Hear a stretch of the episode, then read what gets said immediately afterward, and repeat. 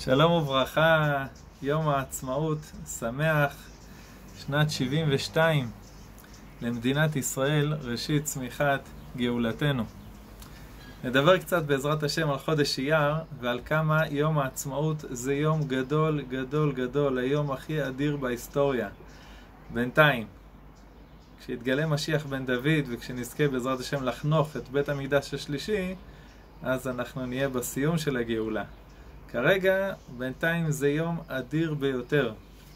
למה זה יום כזה אדיר? מה מיוחד בחודש אייר? מה מיוחד ביום הזה? יום העצמאות. כתוב בתורה, ויהי בשנה השנית, בחודש השני, ב-20 בחודש, נעלה ענן מעל משכן העדות. זה בעצם פסוק שמתאר את ההתחלה של המסע של עם ישראל לארץ ישראל, בחודש השני, חודש אייר. החודש הראשון הוא חודש ניסן, ומלשון ניסים. בחודש הזה נולד עם ישראל, ויצא ממצרים ונולד בצורה של נס. השפעה אלוקית מלמעלה, ממש כמעט, כמעט, כמעט בלי שום מעשה של אדם. זה מלמעלה למטה, התערותא דיללה. זה החודש ניסן. חודש סיוון, החודש השלישי, זה החודש של התורה. החודש של התורה, אנחנו מכירים, חודש מאוד מאוד גדול. מה זה חודש אייר, החודש השני? מה זה החודש הזה? כעיקרון אין בו בתורה ציווי על שום חג בחודש הזה, אבל יש לנו את פסח שני. פסח שני זה חג שהגיע מלמטה. כשבאו יהודים ואמרו למשה רבנו למה ניגרע, ואז משה רבנו שאל את הקדוש ברוך הוא, והקדוש ברוך הוא עונה לו ונהיה לנו חג. זה חודש של התערותא דילתתא, זה חודש של שפע שמתחיל מלמטה, מעם ישראל שמתעורר, ואז מקבל שפע מלמעלה. אז החודש הראשון זה אה, עם ישראל, החודש השלישי זה תורת ישראל, החודש השני, חודש אייר, זאת ארץ ישראל. התחלנו את המסע לארץ ישראל בחודש אייר, ובחודש אייר גם ארץ ישראל נגאלת, ברוך השם, אה, אחרי כל כך הרבה זמן. אה, גם השחרור של ארץ ישראל בתש"ח וגם השחרור של ירושלים, הר הבית, ועוד המון חלקים קדושים מארץ ישראל בתשכ"ז במלחמת ששת הימים. רבי צדק הכהן מלובלין אומר שיש הקבלה בין החודשים לספירות. אייר מתאים לספירה השנייה, ספירת הגבורה. בספירת הגבורה מסביר, מסביר רבי צדוק, הגבורה זה עצירה של השפע האלוקי, וכתוצאה מזה שיש עצירה של השפע האלוקי מלמעלה, אז מתחיל התער... התעוררות של האדם מלמטה. האדם מלמטה מתחיל לפעול, וזאת המהות של ספירת הגבורה. כמובן שניסן זה החסד, שזה חסד אלוקי שהקדוש ברוך הוא הוציא אותנו ממצרים, לא בזכותנו, רק ברצונו שנהיה לו לעם, וגבורה זה אייר, תפארת זה התורה הקדושה שניתנה בסיוון. חסד גבורה תפארת זה מאוד מאוד מתאים. הלוח השנה העברי הוא חושף את השפע שקיים בתוך הימים עוד לפני שהימים האלה נהיו. הימים האלה כשהם קורים הם חושפים עוצמה רוחנית שהייתה כבר מזמן בלוח שנה העברי. אברהם אבינו הכין מצות הרבה לפני יציאת מצרים. ואותו דבר, חודש אייר או חודש הגבורה, כבר כשנברא העולם, רק זה נחשף, העולם חיכה 5,708 שנים עד שעוד בחינה של גבורה, של הכרזת המדינה ושל המלחמה למדינה, עוד בחינה של התעוררותא דילתתא, התעוררות של עם ישראל בחזרה לארצו ובהקמה פה של שלטון יהודי, זה רק נחשף הגבורה שהייתה מזמן בחודש הזה.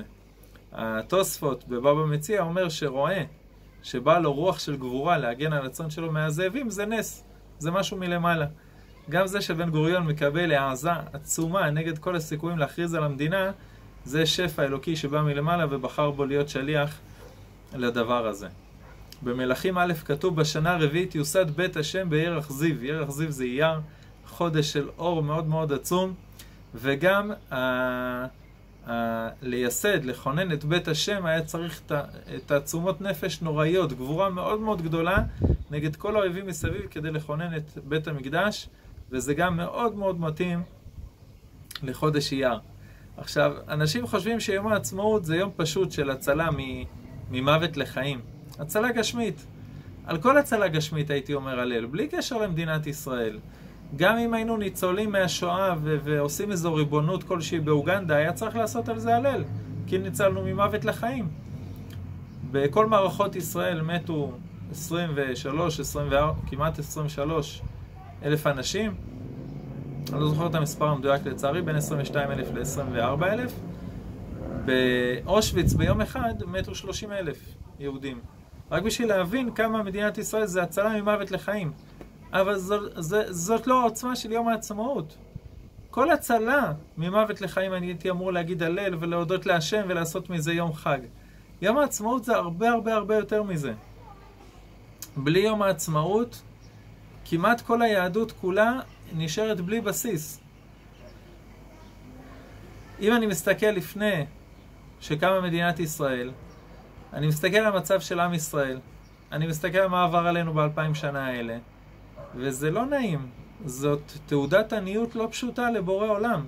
זה נראה שהעולם מתנהל בחוסר צדק, בחוסר סדר, אין שום היגיון, אין שום צדק במה שקורה לעם הנבחר. והגויים בכוונה מסתכלים עלינו ואומרים לנו, תראו איך אתם נראים, אתם רוצים שאנחנו נאמין לכם שאתם העם הנבחר?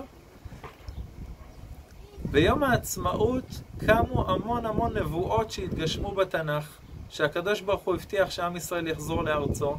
אנחנו נראה בהמשך חלק מהנבואות האלו. ויום העצמאות, לא רק שהוא הצלה ממוות לחיים, לא רק שהוא חזרה לארץ ישראל, יום העצמאות באותו רגע נהיה חותמת, חותמת לאישור, לקיום, לאמיתיות של התנ"ך. חותמת לשבת, לפסח, לשבועות, לסוכות, לכל המצוות. חותמת לקדוש ברוך הוא שהוא בורא את העולם. חותמת לנו שאנחנו העם הנבחר. אין עוד נס כזה גדול שקרה לאף אומה. זה דבר מדהים. יום העצמאות הוא הרבה יותר מאשר הצלה ממוות לחיים. יום העצמאות הוא מאשש לנו את כל היהדות כולה. ברור שגם אם אנחנו היינו עכשיו לפני כל המדינה היינו מאמינים בקדוש ברוך הוא. אבל איך היינו נראים כשהיינו מספ... מנסים לספר את זה לעצמנו ברגעים של חולשה של אמונה, לקהילה שלנו ברגעים שצריך לקפוץ למוקד? איך, היינו, איך היינו מסבירים את זה לגויים שמסתכלים עלינו אלפיים שנה ואיך אנחנו נראים?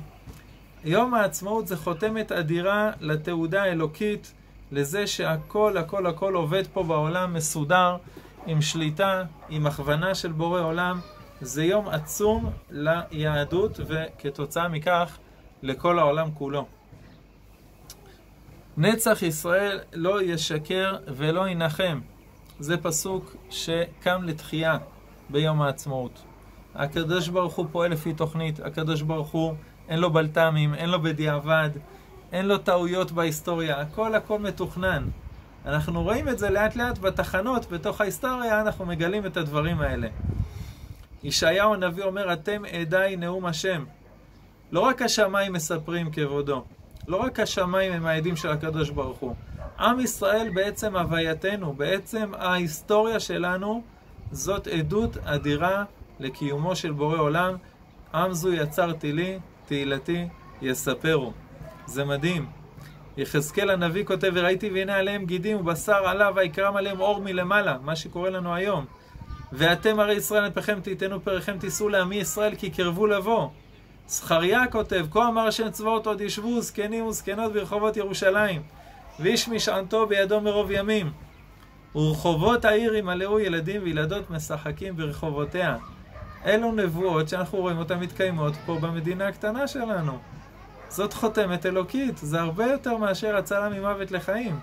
כל הדברים האלה קורים עכשיו לעינינו, הנבואות שקורות מילה במילה. כותב הנביא ישעיה, כה אמר האל, השם בורא השמיים. הראשונות הנבאו ובחדשות אני מגיד, בטרם תצמחנה אשמיע אתכם. הנביאים שלנו אמרו נבואות לפני שהם קרו. והנבואות האלו הולכות ומתגשמות בחסדי השם עלינו, ועוד נבואות התגשמו עלינו בחסדי השם, והנבואות שכבר התגשמו התגדלו והתעצמו, והדברים האלו קורים לנו מול העיניים מילה במילה. הקימה של עם ישראל בארצו מאשרת את כל היהדות נגד כל הבלבולי מוח, השקרים, התיאוריות שקמו מסביב בכל אלפי שנים כשאנחנו היינו בתרדמה בגלות. כותב יוהן גוטפריד הרדר ישראל היה והווה העם המצוין ביותר עלי אדמות. בראשיתו ובקיומו, עד היום הזה, באסונו ובאושרו, ביתרונותיו ובחסרונותיו, בירידתו ובעלייתו. הוא כל כך ייחודי מיוחד עד שאני רואה את דברי הימים של העם הזה. את טיבו וקיומו כמופת חותך של הניסים והכתבים שיש לנו ממנו. גוי מצליח לראות שהתנ"ך מתקיים בנו. דבר כזה לא ניתן להיות בדוי. דברי ימים כאלה עם כל התלוי בהם ומהם, בכלל עם כזה אינו ניתן להיות פרי כזב. יום העצמאות הוא חותמת של אמת אלוקית, שאנחנו בעצמנו החותמת. כל יהודי במדינה, כל בניין במדינה, כל בית, כל עבודה גשמית במדינה הזאת. אפילו הפקקים במדינה הזאת הם חלק מהחותמת האלוקית של אמת שבה הוא ברא את העולם. מי חכם וישמור אלה ויתבוננו חסדי השם. צריך להסתכל, צריך לפקוח את העיניים, להגיד תודה להשם על כל רגע ורגע של גאולה, על כל רגע ורגע שהחותמת הזאת ממשיכה להיות שרירה וברירה וקיימת. עצם הקמת המדינה זה סטירת לחם מצלצלת לנצרות ולתפיסה שלה שאנחנו נעזבנו חס וחלילה מהקדוש ברוך הוא שנטש את השם את עמו, כל הדברים האלו קרסו בקום המדינה, הם קרסו פעם שנייה בששת הימים כששחררנו את המקומות הקדושים בירושלים והם יקרסו סופית בעזרת השם בביאת המשיח ובבניין בית המקדש. אז יאמרו בגויים הגדיל השם לעשות עם אלה היום הזה הוא עצום, עצום מאוד, והיינו צריכים לחגוג אותו בלי קשר לכל מה שאני הולך להגיד עכשיו. אבל אני כן רוצה לענות לשאלה אחת בסיסית. מי אמר שאנחנו בהתחלה של גאולה? יכול להיות שחזרנו לפה לארץ ישראל, יכול להיות שהולך לנו טוב, אולי אחרי זה יהיה חורבן שלישי, אולי אחרי זה יהיו כל מיני דברים אחרים ונתפזר חזרה לכל העולם. לא יודעים מה יהיה. מי אמר שמה שאתה רואה עכשיו זה התחלה של גאולה. אז כמו בכל ויכוח בתורה, אנחנו הולכים לתורה, הולכים למקורות, הולכים ובודקים מה ההגדרה של התחלה של גאולה. מה כתוב במקורות שלנו. ואצלנו במקורות, בתורה שלי לפחות, תורה שלא סורסה בגלות מכל מיני דברים שגזרו ממנה, תורה שלמה, ברירה, ברוך השם. ובתורה הזאת כתוב שלושה סימנים להתחלה של גאולה. הסימן הראשון זה שארץ ישראל נותנת הפירות בעין יפה. הסימן השני זה קיבוץ גלויות, הסימן השלישי זה עצמאות, שלטון יהודי בארץ ישראל. איפה כתוב שפירות, שארץ ישראל נותנת פירותיה בעין יפה? בתנ"ך, יחזקאל הנביא כותב, ואתם הרי ישראל ענפיכם תיתנו, ופריכם תישאו לעמי ישראל, כי קרבו לבוא. כותבת הגמרא בסנהדרין, אמר רבי אבא, אין לך קץ מגולה מזה. צריך להיות עיוור כדי לא לראות את זה קורה בעיניים. אין לך קץ מגולה מזה. אומר רבי אבא, יבוא יום ויתווכחו אם זה גאולה או לא גאולה, תסתכלו על העצים. אי אפשר לשקר, העצים לא משקרים, המציאות לא משקרת, הגרפים לא משקרים, התנובה של ארץ ישראל לא משקרת. אין לך קץ מגולה מזה. כותב רש"י, כשתיתן ארץ ישראל פריה בעין יפה, אז יקרב הקץ ואין לך קץ מגולה יותר. וזה המקורות שאני מכיר שכתובים אצלי בתורה. אומר הרב מרדכי אליהו, זכר צדיק קדוש לברכה, דורנו זהו דור הגאולה והישועה שעליו נאמר בש"ס. אמר רבי אבא, אין לך קץ מגולה מזה. השתבח שמו. זה גם הרב מרדכי אליהו, קורא את המקורות, מגיע לאותה המסקנה.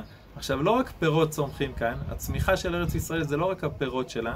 כותב האם הבנים שמחה, מצאתי בספר הון עשיר לרבנו בעל המשנת חסידים. הוא כותב שהוא ראה שתהילה לאל שמחתי כי ראיתי בשתי שנים שהתעכבתי שם, הוא מדבר על הגליל, שמדי יום ביום בונים אותם. עכשיו במשנה בסוף סוטה כתוב שהגליל יחרב. אומר בעל המשנת חסידים, אני רואה שבונים, בונים. ואומר אני שזהו סימן לביאת הגואל במהרה בימינו. שאם היה בא בהיותו חרב, לא היה מקום לדור לגלויות הנקבצות. זאת אומרת, זה לא רק הפירות של ארץ ישראל, זה גם הבניינים בארץ ישראל שנבנים. זה צמיחה של ארץ ישראל. וכעת בימינו בשנים האחרונות שנבנה חלק גדול מהארץ במידה גדולה ונעשה באמת לארץ פוריה לפי דברי המקובל הקדוש הנ"ל, יש להכיר בו סימן דגאולה. מדובר פה על לפני, אה, היום הבנים שמחה זה לפני 76-7 שנה הוא כתב את זה בערך, והמשנת חסידים עוד הרבה לפני זה.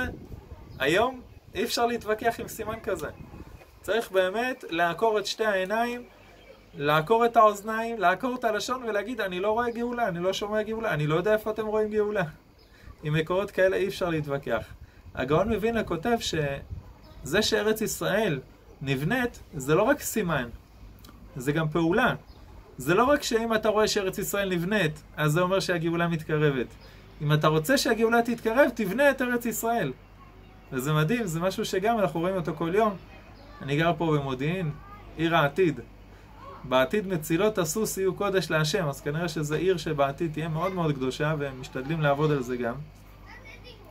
זה עיר שלא מפסיקה להיבנות, ברוך השם. זה, יש פה עוד 10, 20, 30 שנה של בנייה. ואתה עובר ואתה רואה שכונה צומחת מאפס, וזה גאולה בידיים.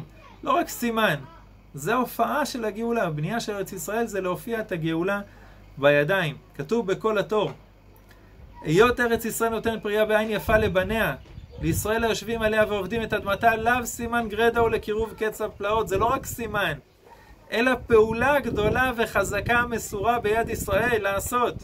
שסגולתה היא קירוב הקץ. כל דבר שאתה בונה ומקדם ויוצר ועושה בארץ ישראל, כולל מיסים שהולכים למדינה בזכות העבודה שלך, זה קירוב של הגאולה, זה הקמת שכינתה מעפרה, זה לקרב את המשיח ולקרב את הקץ. זה מדהים.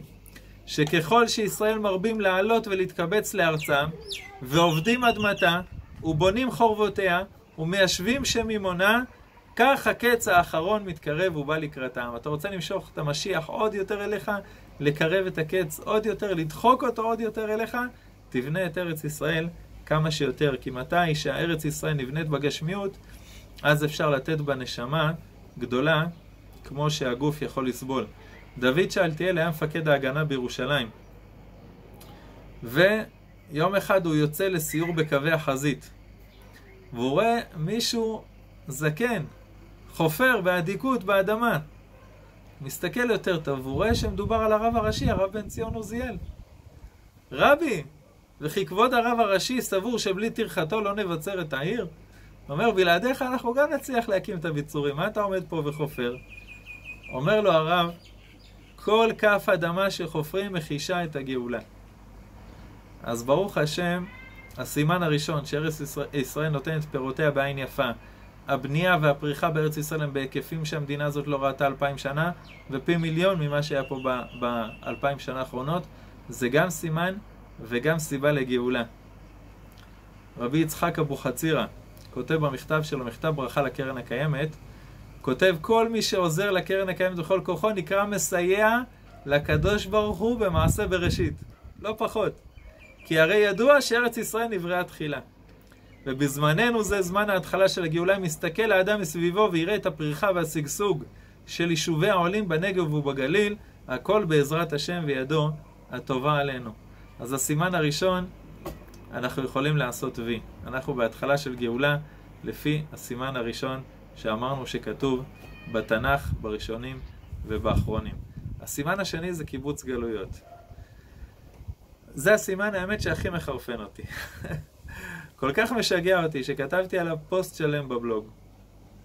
עם כל המקורות וכל הפסוקים בתנ"ך שמראים שיציאה מארץ ישראל החוצה זה גלות, ומה זה גאולה? למרבה הפלא, חזרה של ארץ ישראל, של עם ישראל לארץ ישראל. גלות זה יציאה, גאולה זה חזרה לארץ ישראל.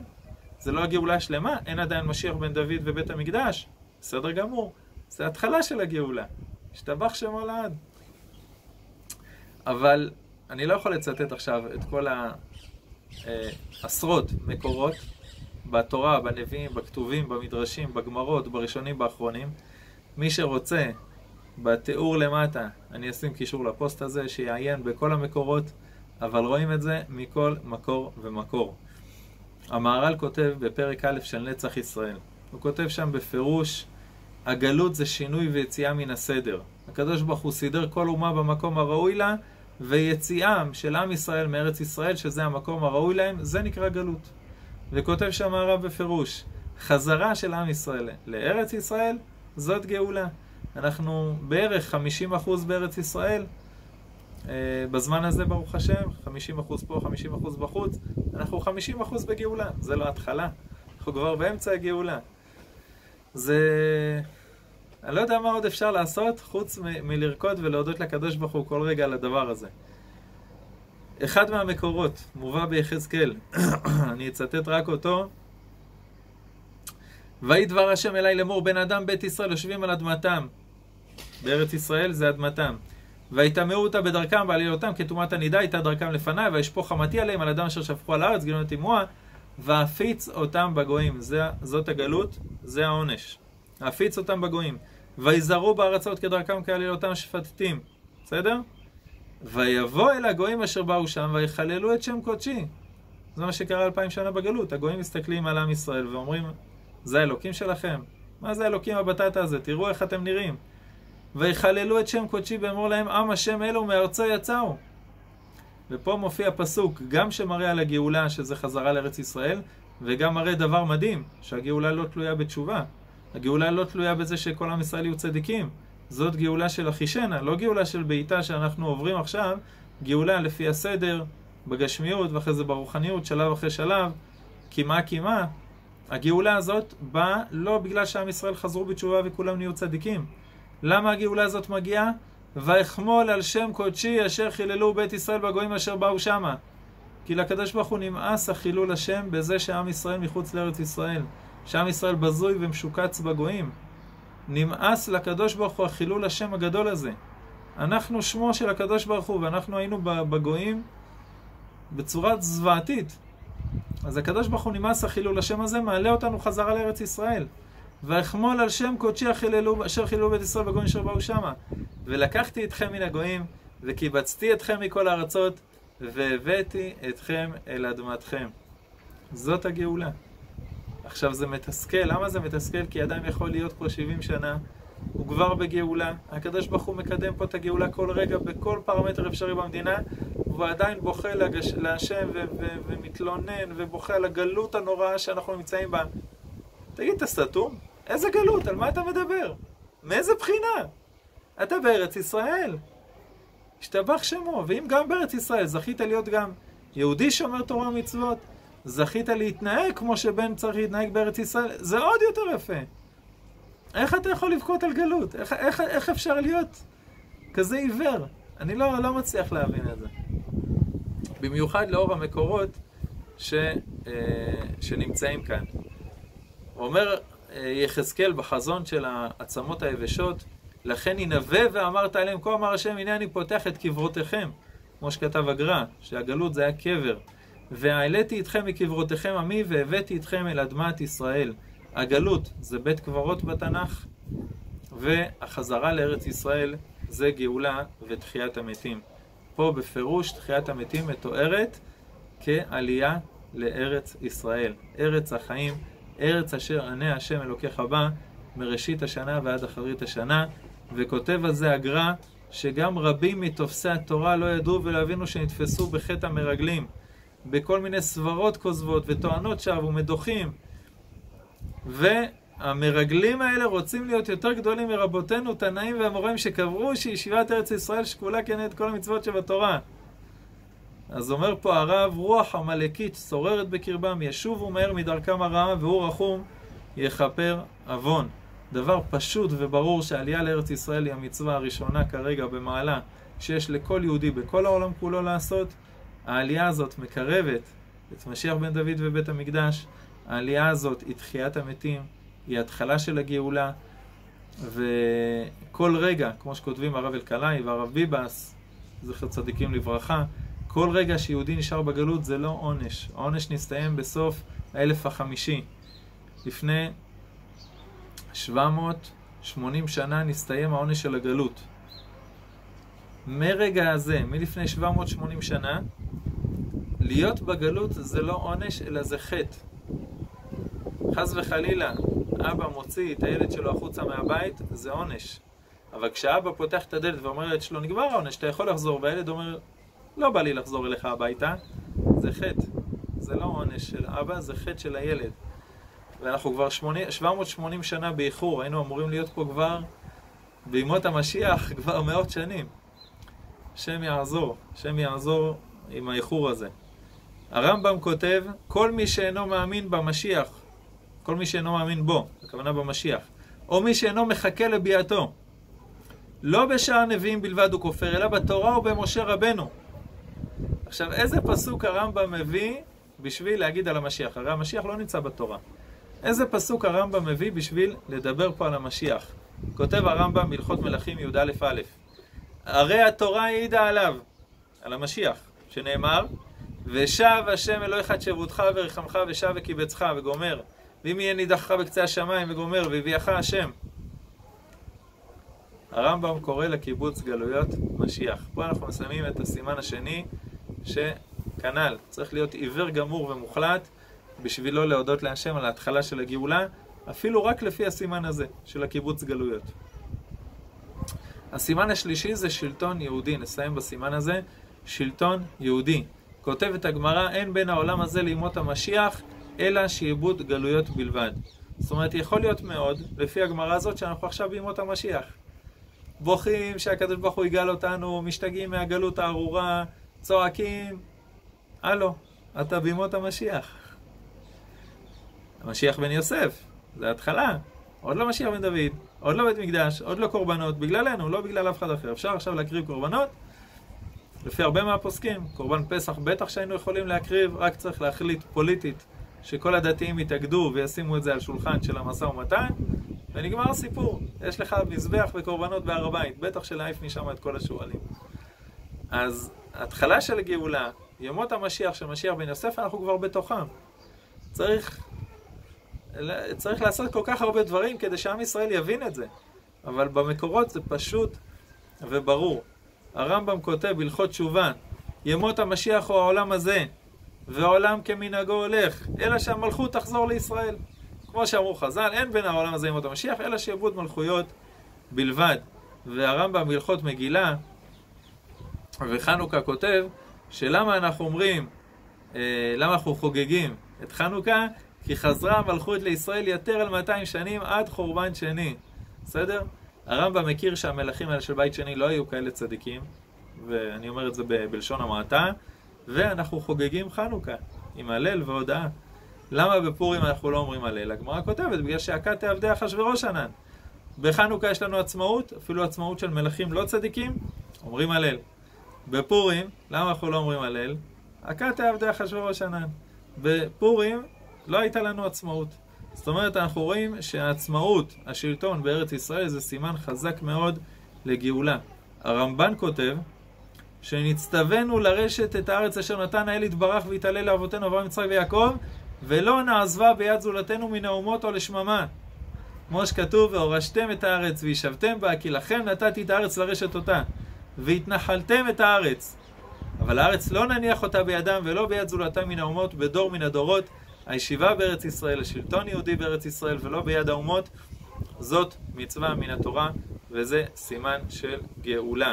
הפריחה, הבניין, הכל צועקים בקול ברור שיום העצמאות זה יום חג, יום של הודעה להשם, יום שהקדוש ברוך הוא זיכה אותנו אחרי אלפי שנות גלות, אחרי הרבה מסירות נפש של אבותינו, זכינו אנחנו בניהם ובני בניהם לשבת פה בארץ המובטחת ליהנות מארץ ישראל, ליהנות מפריה, לסבוע מטובה, והעיניים שלנו רואות את זה ולא זר. אנחנו יכולים להעיד על החותמת האלוקית שקרה ביום העצמאות.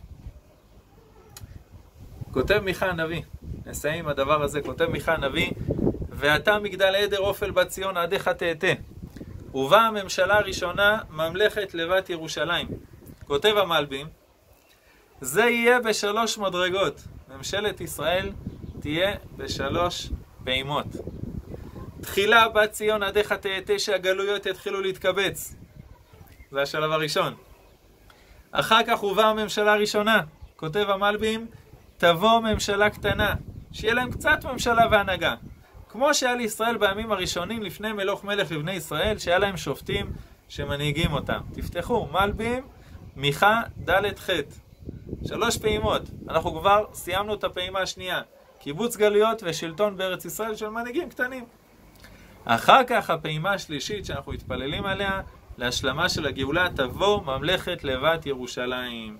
יהיה להם מלכות קבועה שהוא מלכות בית דוד, שאחר כך ימלוך המלך המשיח בממלכה קבועה.